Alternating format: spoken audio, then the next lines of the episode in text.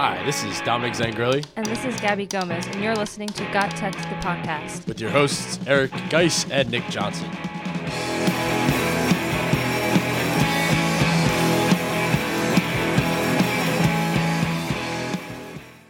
Welcome back, everyone, to Got Tech, the podcast, episode 7. In this episode, we're excited to talk to our very first student guests about what Teacher Appreciation Week means to them. Our question of the day comes from a former student, now teacher, who wants to know more about the ever changing landscape of grading. We'll end the show by sharing an amazing resource called the Technology Integration Matrix, followed by our next Tech Battle Royale.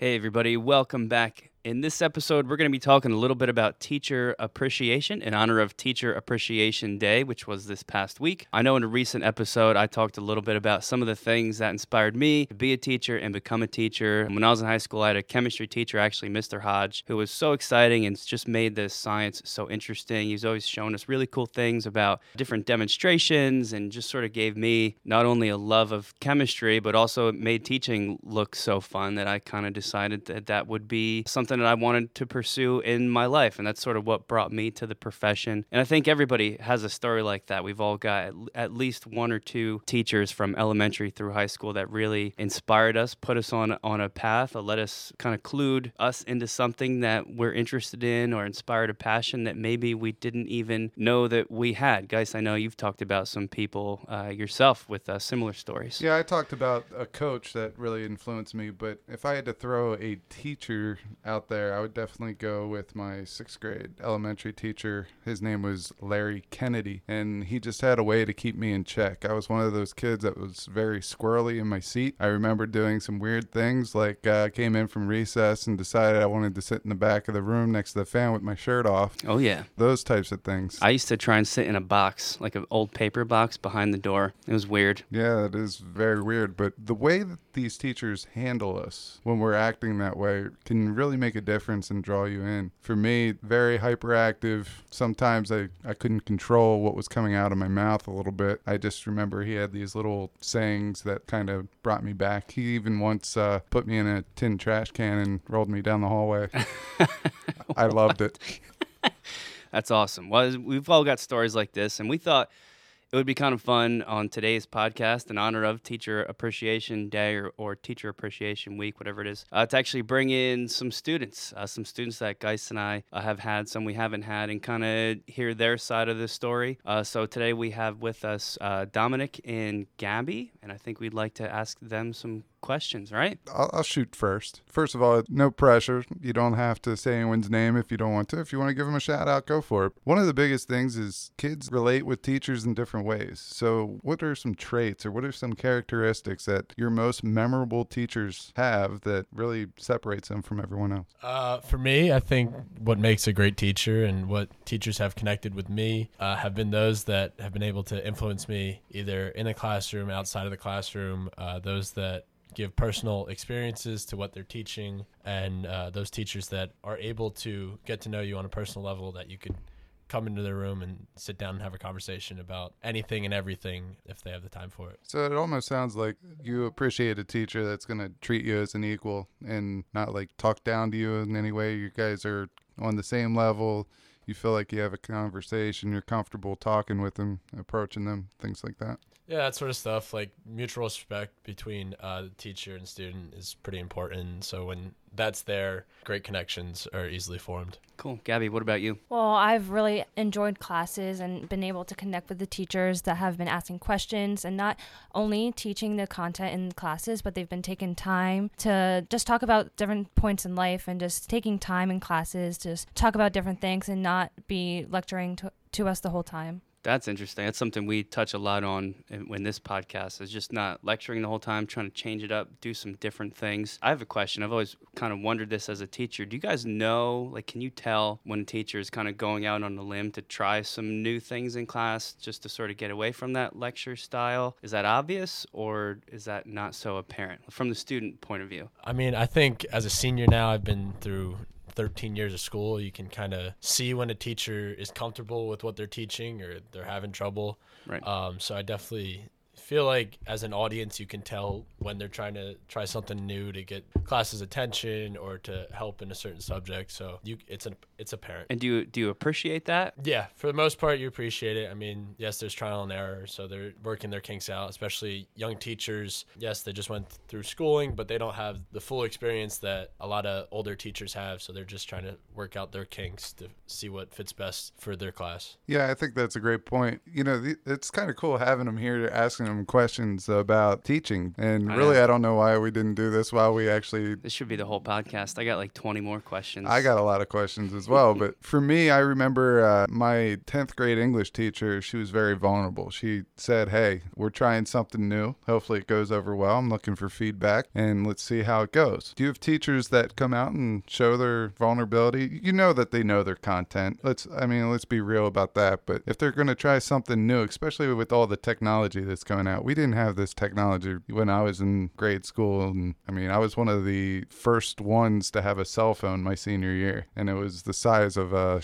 a sneaker. Yeah, it was like a brick in your pocket. It- well, you couldn't put it in your pocket. It was, Yeah. so it was like one of those, I don't know, space phones in the Mhm. sci-fi videos. giant. So, do you like it when uh, teachers just flat out say that they're going to try something, or would you rather them just do it and not worry about the vulnerability piece? Well, I think I really enjoy or like I appreciate when teachers tell us before they're going to try something new and it also gets to show us how they're trying new things. When they're vulnerable, it makes us I guess relate to them more because it, they can show a side that's not just strictly, oh, I know the content. It's like them trying new things and trying uh, like being more personal with us. Yeah, I think kind of what you're saying is we're all just people. You know what I mean? We're showing up every day to try to do a job, and you guys are showing up every day kind of because you have to. But I mean, you're just it's the same. You're just students trying to do your version of that job. So to kind of show that side of like, yeah, I'm just gonna try something new. It sort of is relatable to everybody. So We talk a lot of technology on this podcast. I'm interested hearing about what you guys are doing while incorporating technology into the classrooms. Yeah, is there like some not to cut you off, but is there like some project or something or some I don't know anything recent with the Chromebooks or that your teachers have done with tablets or phones that really sticks out in your mind as like super impactful and better than you know more of like a traditional kind of sit there and do a worksheet sort of thing? I think for a lot of the sciences, it works out better uh, with different technologies and stuff. For math, it's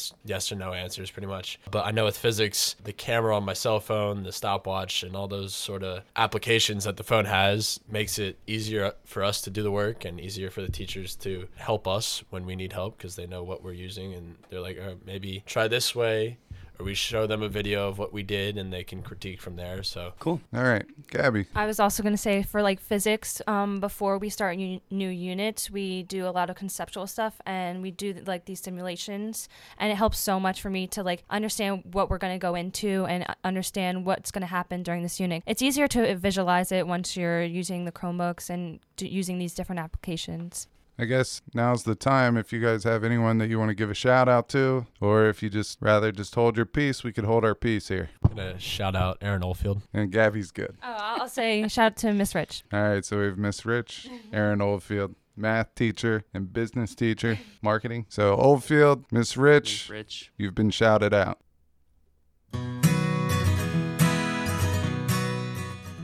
You can follow Got Tech outside the podcast at gottech.com or on Twitter at We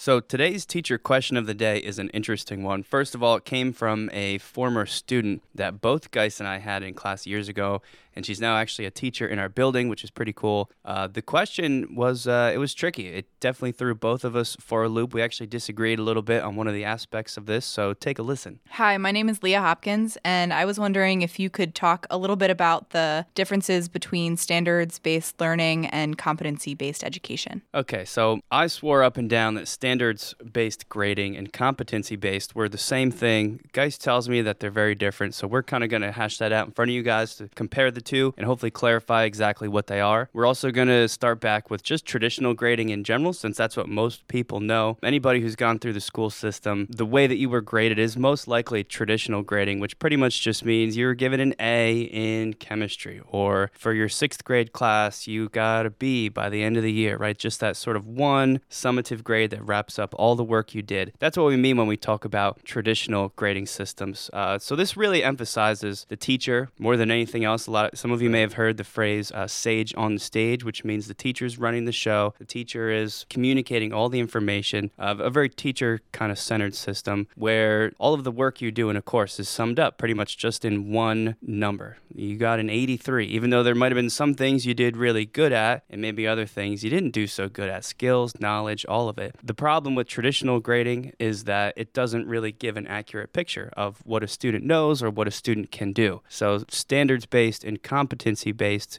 kind of help account for some of those uh, shortcomings. You kind of hit on it, but the traditional teacher's role is to be that person that prescribes learning activities and everything is controlled by the teacher. Right. Where the student's role is to be an absorber of information. Now, like you said, there are problems with this, and one is it doesn't take student interests into consideration at all. And that's very problematic because we've pointed out through theories, multiple intelligences, and through research that students learn very differently from one another. Right. By doing the traditional teaching practice, you're not meeting the student's needs, which should be one of our main goals as a teacher. Right. As you transition into this newer, I guess, although I think, didn't you tell me standards based has been around for a while actually? It has been around for a while. I, I was looking up some articles to try to figure out how I can simplify standards based versus competency based. I was finding articles from the earlier 2000s. Okay. I say newer just because I think I, I know actually our district is starting to switch over from a traditional style to standards based grading. Right now, I believe it's happening in the elementary schools and it's kind of slowly moving up through the grades. So to me, it feels new, but I guess it's been around for a bit. Yeah, but when you really look at what they're doing at the elementary school level, and I did look at it a little bit, it's Yeah. really competency based grading, Okay. but with holding on to some of the standards based Okay. holdings of that. Well, let's let's go through just to because it might all it's probably if standards based is new to us, it might be new to some of our listeners as well. So I think the big difference between the traditional style that you're familiar with and standards based is that let's just take a student in say an English class as an example. At the end of the year with a traditional style, they just end up with a B or a B minus or whatever or some kind of percentage for that whole class. But in standards based, it's a whole lot more complex. Within that same English class, there's a whole series of grades. So they might get a percentage or some kind of a letter grade. So they still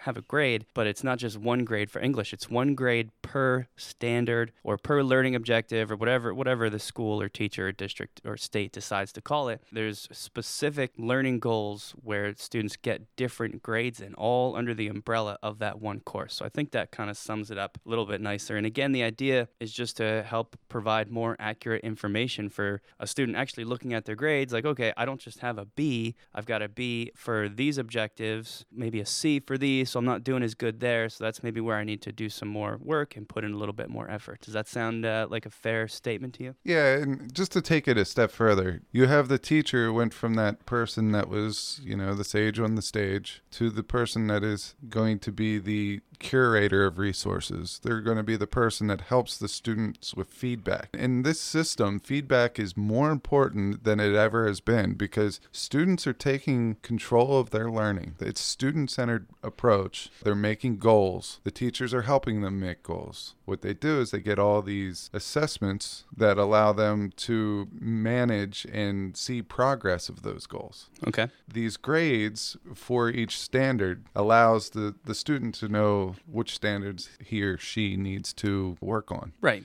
I think the really it's, it's just a shift towards an actual focus on on learning. Uh, It seems funny to say that about schools. You would say you would hope that a school's focus is always learning, and I think for sure it has been. But the standards based and competency based stuff just kind of recognizes that the feedback that we've been giving to students for a long time doesn't really let them understand perhaps what they've learned and what they didn't learn. So we're just trying to sort of bridge that gap now. Let's circle back around I think to competency based because when I look at the two two things, standards based versus competency, they seem pretty much the same to me. I know there's some differences in there, so we'll we'll get into that part a little bit next. Both of them focus pretty heavily on making it more student centered. I can say that. Does that sound good? They both definitely make student centered approaches a linchpin in the way that they function. Absolutely. Right. But I think it seems it seems almost like the competency based is more of more of an educational style, whereas the standards based is just how you grade within that. Yeah, so for standards based, you're still going to get those letter grades. You're you're still getting the A, Right. B, C, D, F, and you'll get it for that standard. So what they might do is they might have 20 standards there, and during that marking period, you the student got 12 A's, four B's, and two C's, and the next thing you know, you look at your report card and you got a B plus. Okay. Okay, but it's all it's line items like your taxes. Right? You have your standards there, you have a grade next to it. So it's it's a little bit more complex. I know teachers that do standards based grading, Sure. but they still end up with a percentage somehow, some way. Oh yeah. They use their own formulas to figure that out. Yeah. That way, the students are still getting feedback based on standard, but they're also still fitting in with the way that the school grades with the percentages. Right. Now, with competency based grading, it's not so much about seat time, it's not so much about how many hours or how many classes you have. It's about meeting those competencies, and it's based on a rubric, just like standards based grading. However, the rubric looks a little different. We're no longer getting A's, B's, C's, D's, and F's. We're now getting unsatisfactory, proficient, or advanced proficient based on each competency. Now, this is a little different. The wordage, the, the jargon could be a little different. I've seen mastery as the top column Right. instead of advanced proficient, but you're still working towards those. Quarter one, quarter two, quarter three, quarter four really doesn't play a factor in it anymore. They have a certain amount of time to meet these competencies so they could go on to the next level. The word you used in there, mastery, I think is important. We haven't mentioned that yet. Students advance through most of these things at their own pace. When they when they master one competency, that's when they move on to the next one. They don't follow the pacing set by the teacher, sort of like on a day by day basis as you would in a traditional kind of school setting. It's more just okay. I've I figured this competency at or I met all these standards at a competent level. I mastered those, if that's what you want to call it. Now I move on to the next one when I'm ready and when I've accomplished that. Another thing that we have to kind of bring in with the assessment piece is that both standards based and competency based look at assessments. There's assessments in both of them, just how we look at them is a little different. In standards based grading, you have selected assessments that are used for the grading purposes.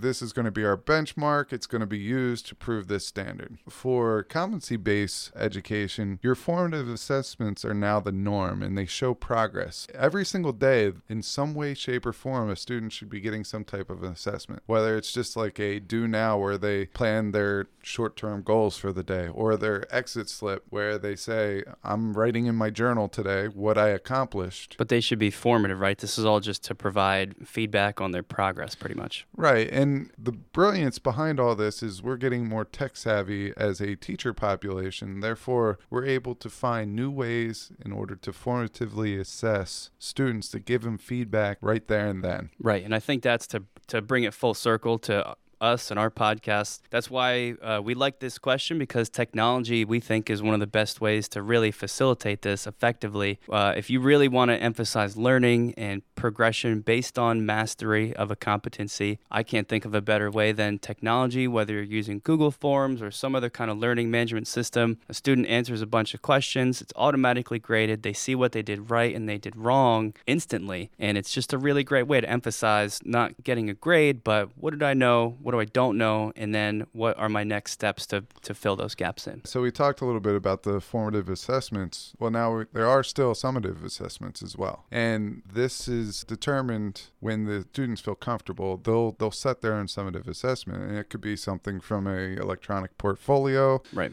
Where the students have to show what they know. It could be a, a standard test. It could be a test that the teacher made up, and that could be used for this. Sure. It's a mixture of both, but formative is very, very important when it comes to competency based education. So, what's a good way to wrap this up for people? I know traditional is your can be thought of as like the far, if we want to call it on the far left, let's say, usually at least super teacher centered. You swing over to the far right hand side with standards based and competency based, more student centered. Are they similar but different? Is that how we're going to sort of put a bow on this? Yeah, they are similar but different. One thing I we didn't touch on that I really want to throw out here before we wrap this up is Sure. feedback and how important feedback Oh, is. Oh, yeah, that's a good one. In both standards based and competency based, there are types of feedback that you could give. And the quicker you could give this feedback, the better because that means less time is wasted. If Right. a student is waiting to get feedback back, or if a student gets feedback three days after he's done with the activity and the feedback is negative, Yeah, it's no good. it's no good. It So just we got- makes it just makes them feel bad, and they don't actually get anything out of it. Yeah, it's a regression instead of progression. And Right. progression is motivation. And motivation is engagement. Engagement is student learning. Whoa! Did I you just, just- make that up right now? It just rolled off the oh tip of my tongue. That was awesome. So similar but different. I think they're both effective if they're implemented the right way. I'm, I'm not going to lie. It's going to be a challenge to go from traditional straight to competency based grading. It's tough. It's tough because it's a big shift, but there's a lot of benefits. I hope, Leah, we helped answer your question, and anybody else who listened, maybe you learned some new things about some cool new ideas.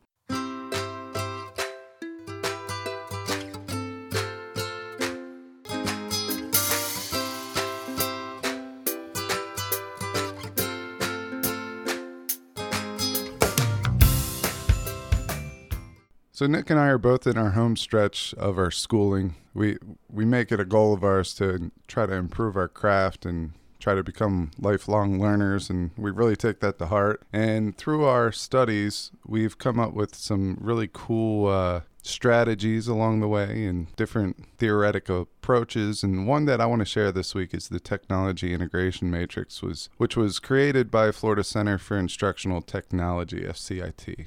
Yes. Uh, th- so this is one of the neatest things. This is one of the greatest things that I think we've come across, either for the podcast or for our own continuing education. It's really awesome. It is. They call themselves a matrix. Really, to me, it's kind of set up like a like a big giant table or a rubric, even where a teacher or a school or a classroom can rate themselves on their their use or their integration of technology into the classroom. And it's got a lot of really interesting components. You can g- just give this a quick google to find to find it for yourself and check it out. We'll also have the link in our show notes. We're going to start to describe this not every piece because it's really super involved but just to kind of give you a flavor of how the uh, tim or tim is is set up. Going along the, the top axis, so the horizontal axis, there's five characteristics that are associated with levels of technology integration. So this would be like how well or kind of what stage a teacher or a school is at uh, in the process of bringing technology to the students. So I'll, I'll, I'll read those five titles just to give you guys a sense of what you should be looking at. It starts on the left-hand side, which I guess would be the lowest levels with just uh, with the word entry. And entry is just teachers beginning to use technology tools for the first time. And as you move to the right from there, it slowly adds more and more integration with adoption at the next level, adaptation, infusion, and on the far the highest level would be transformation, which is the teacher encouraging a lot of innovative use of technology, technology tools that facilitate a lot of higher order thinking where the students are are, are, are running the classroom and facilitating more of their own learning than actually relying on the teacher. So it kind of lets a school or a teacher rate themselves somewhere along that matrix. Yeah, let me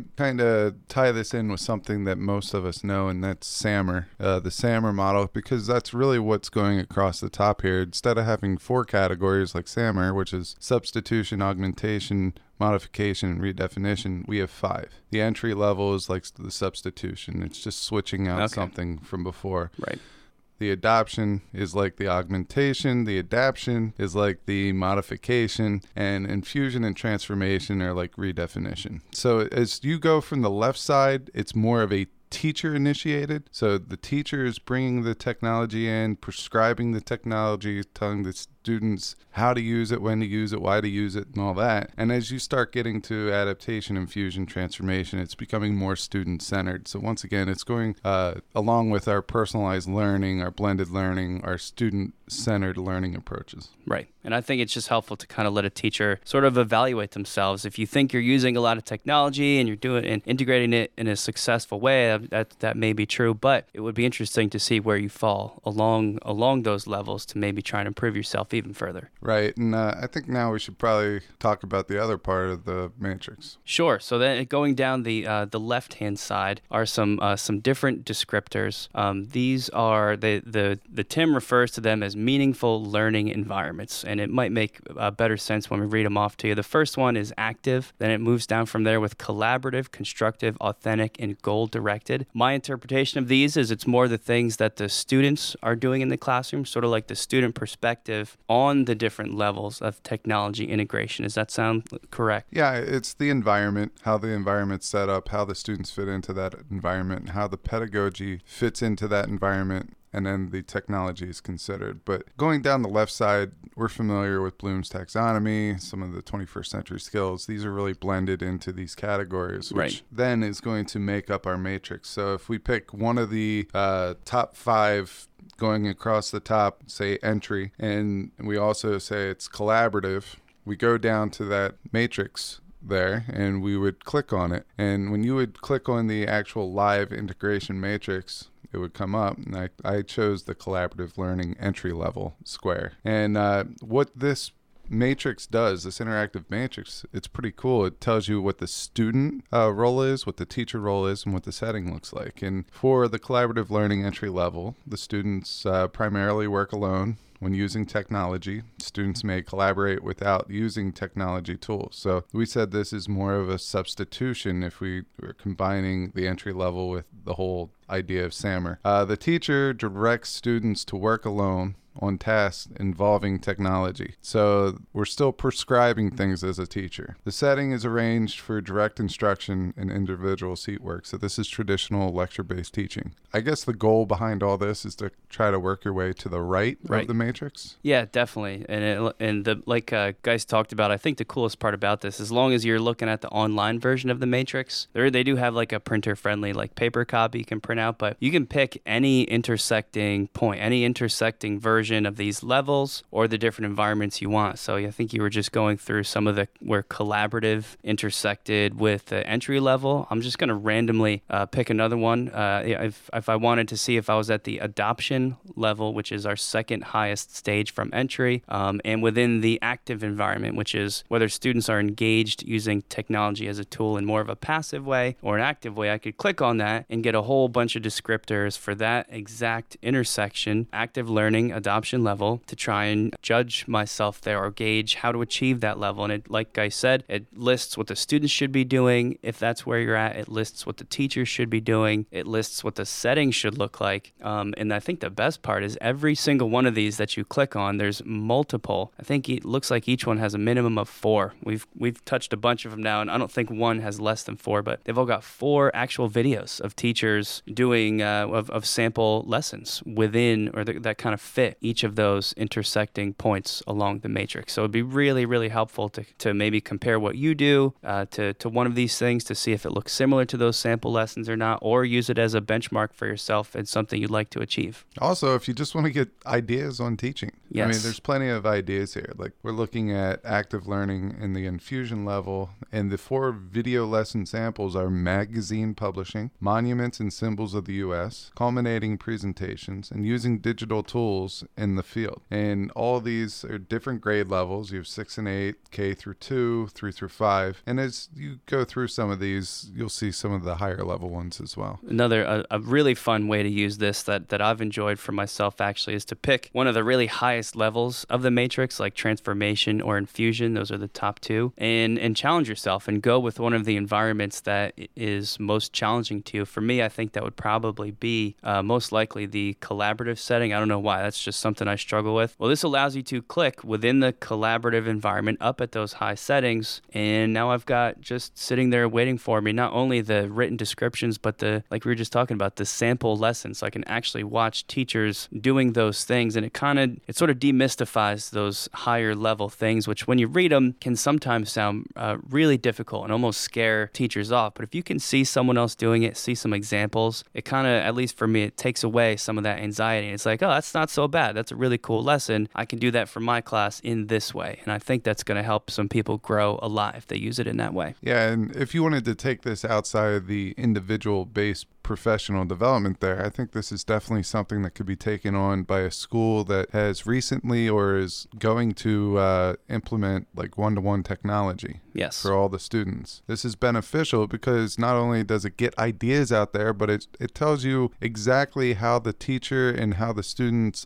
are in that environment. And I think that's very, very important. A lot of teachers, I, I feel, think that they're not doing their job sometimes if they're up there um, just walking around monitoring groups. If they're not up lecturing, they, Yes. they just feel like they're not doing their job. Well, yeah, you hear a lot that that's the, the I don't know if this is the right word, but this is that's the wrong way to be doing things, or your students aren't learning the best that way. So it does kind of uh, not feel so good if if that's what you're doing a lot of. If you're an administrator or a teacher leader or tech integration specialist out there, uh, the site, and it will be in our show notes, uh, gives you a whole bunch of resources. They have presentations already pre made and they're very simple, and the graphics are awesome. You can use it, and uh, they encourage you to use it on the site to reuse their materials and everything. So I think it's very cool when uh, groups of educators kind of go out there and they make something and they want everybody to use it and and uh, they give everyone permission to use it. Yeah, this would be good too if you're in a uh, if you're in a PLC, so more of like a formal group that of collaborators or uh, like-minded educators at your school. If you're looking for a direction uh, for the coming school year, something that you that your group wants to focus on, like Eric said, is, is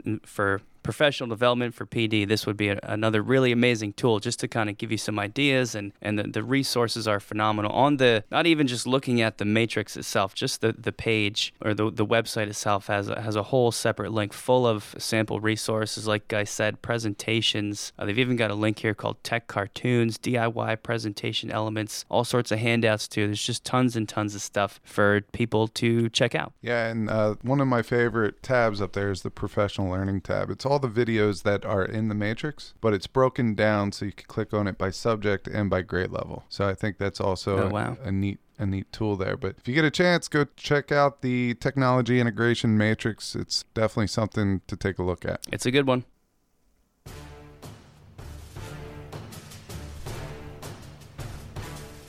It's time for the Tech Battle Royale! And we're back for another Tech Battle Royale. Last week we uh, tied. We did. It was a, a, new- a new event. Not sure how to handle the tide. Not sure how I feel about it. I guess it's better than losing. Although I am, I am losing track of our, our progress with all these things. I think from now on we'll just go with whoever won Yeah. the last week. But since we tied, I will tell you this: we both held our heads up high in the hallway this week. It felt good. We definitely uh, were both in a good mood because our whole world revolves around these tech battle royales. That's right. And um, I think I don't know how do we how do we? I guess it doesn't really matter since we tied last time. Who spins or does any of that stuff? So Nah, I mean I'll I'll, I'll spin the wheel. All Why right. don't you just I'll pick the thing. yeah you'll you'll go through some of the categories maybe. Sure, yeah. So if you're new to the podcast, the categories we uh, select from the spinner are productivity, video and screen casting, learning management systems, uh, STEM, language, Google add-ons slash extensions. We also throw in fun and games, history, research, spinner's choice, and I think the two best ones, uh, teacher favorites and student favorites, a very unique category. So let's see, let's see what we get today.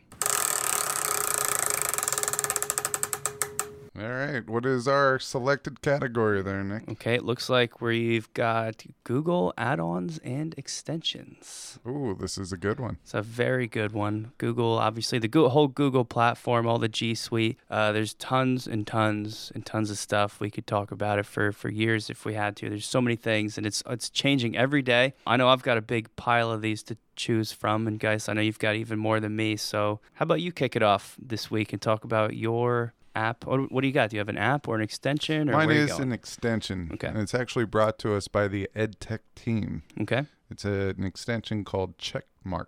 Now, if uh, any of you out there are familiar with Turnitin, I know I'm using Turnitin with my uh, classes, Sure. but uh, I often have teachers come up to me and say, Hey, I just have like a simple reflection piece for my students, but I have three classes of 25 students, uh, so I have 75 of these to do. And by uh, making comments to every single one of these in the margins, it just takes so much time and so much effort. And is there a way that we could speed up this process? And the answer is yes. The answer is Checkmark. So, Checkmark is an extension that allows you to basically hover your pointer over top of a, uh section of text. So if a student is writing a paragraph and starts with a incomplete sentence or a spelling error, you can highlight a word and and uh, when you highlight the word by dragging your cursor over uh, the word, a selection of canned comments comes up, and one of them is SP. So you just take your mouse and uh, it will highlight that word in the person's uh, document, and off to the right it will say spelling error or fragment sentence or not a good topic sentence. But there's a list of canned comments which you can select from, and Okay. it's very quick. So you could go about as fast as you could read. Uh, you can go down, select certain things, and say maybe you know it's just a feedback tool. And Yeah. feedback is important nowadays, and you want to do this quick. So 75 one-page uh, discussion topics can be pretty rigorous, and but with checkmark, it can make that time. It could save you time, so you could be with your friends and family and do the things that you love. There you go. I gotta, I gotta say, it's it always sounded weird to me the idea of grading, especially grading papers electronically. It just sounds like it would take so long, and uh, doing it by hand and being able to write comments was always kind of the way I preferred. But man, I prefer grading and making comments and with using some kind of tech uh, feature like what you just described way better. I, I find it personally way faster. Yeah, I mean, I I could see how you like it. I just think I would like a hybrid method. Sure. I would like the opportunity to be able to grade them um, a little old fashioned in that way. And uh, I'm not sure how it would be handling 75 papers at one time if you could do that staring at the screen for that long. Right.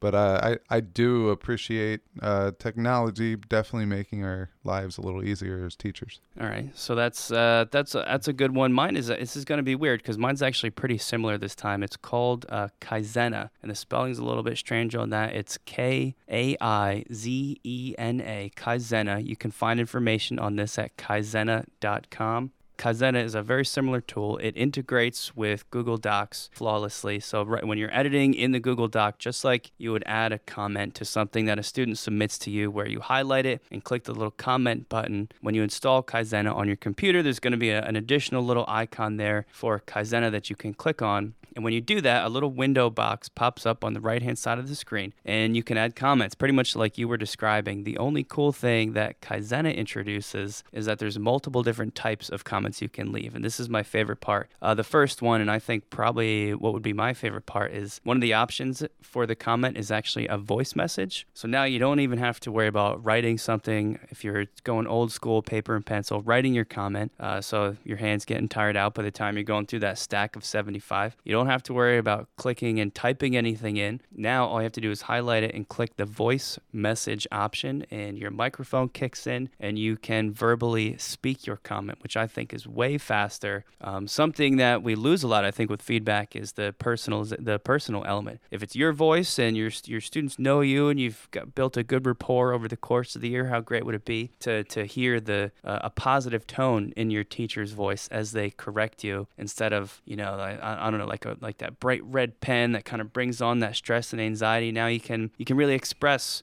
uh, more of a like a therapeutic or just you know, Emotion. yeah, You can, you can stress emotion. that's, that's what I'm trying to say. So, voice message option, really cool. Um, there's other types of comments as well. One of them is called um, a skill comment, which I haven't played around with too much. I think what it is is if there's certain skills you want to emphasize, like transitions, if that's what you want your students to work on, you can highlight a piece and, and click the uh, track a scale button and you can rate your students on a one, two, or three scale. How they did with the transition you just highlighted. A three would be really good, a one would be not so good. It's supposed to, again, be a quicker way to say, hey, here's your transition. It was pretty good, so I'm going to give you a two, but I think you could improve on this. Um, and the last one, Kaizena calls it attach a lesson, which I think is kind of a strange term. Really, these are just your canned comments. So if there's a, a, a repetitious thing, you know, or you start grading and you find that you're leaving pretty much the same comment over and over and over again, you can create this in Kaizena, call it a lesson, and then that just really quickly pops in without even typing or talking or doing anything. Uh, there is one more type. It's just it's just a text message really. So I think that pretty much mirrors just a regular comment that you could do with Google Doc um, in a Google Doc setting. But again, my favorite is the voice message element because that personalization piece.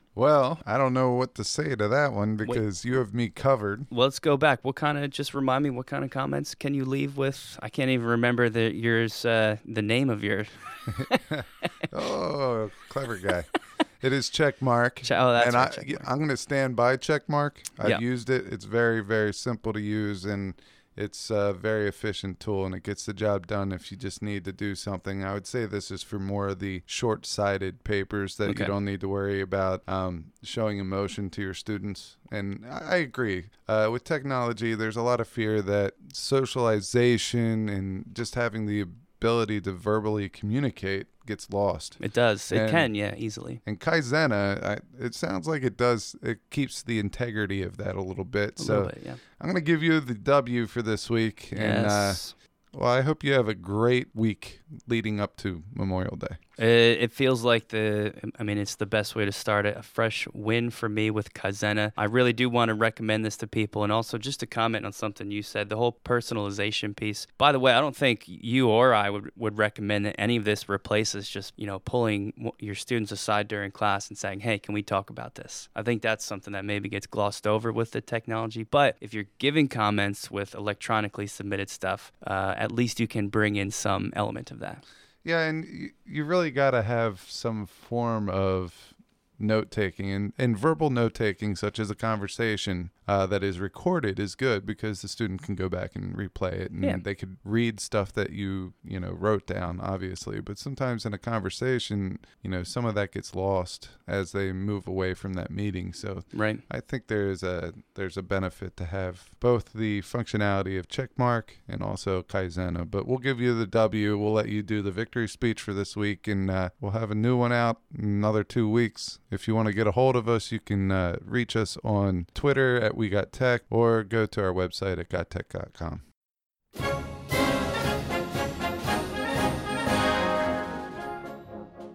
George William Curtis was an influential writer and public speaker of the 1800s who earned distinction for his influential works that championed patriotism, loyalty, and equality for all Americans. Curtis once said, A man's country is not a certain area of land, of mountains, rivers, and woods, but is a principle, and patriotism is loyalty to that principle. So as we close out Teacher Appreciation Week and approach Memorial Day, I thought it fitting we apply the same idea to education. Perhaps a teacher's classroom is not a certain space within the school walls. With the help of technology, it extends far beyond. And if this is true, then a classroom, like a country, is more principle than physical space, comprised of the students' relationships, learning materials, and goals that exist in and around it. With this in mind, I would like to thank the teachers who challenge themselves every day to make the most engaging classrooms possible.